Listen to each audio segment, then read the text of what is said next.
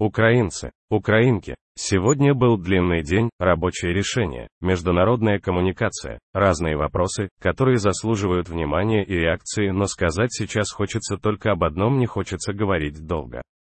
Сегодня состоялось прощание с теми, чьи жизни унесла катастрофа вертолета в Броварах.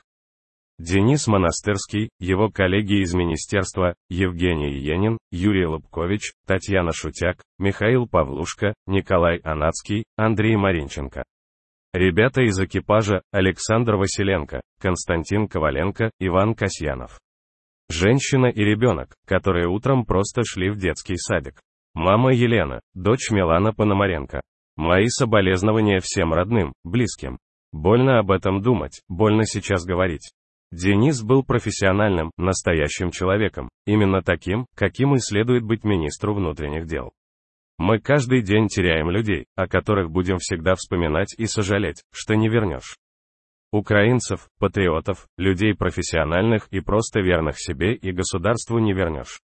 Я бы хотел, чтобы мы все сегодня это почувствовали. Почувствовали, сколько жизней, сколько светлых людей уносит военное время. Я хотел бы, чтобы мы все сегодня почтили их память. Светлая память всем, чьи жизни унесла эта война.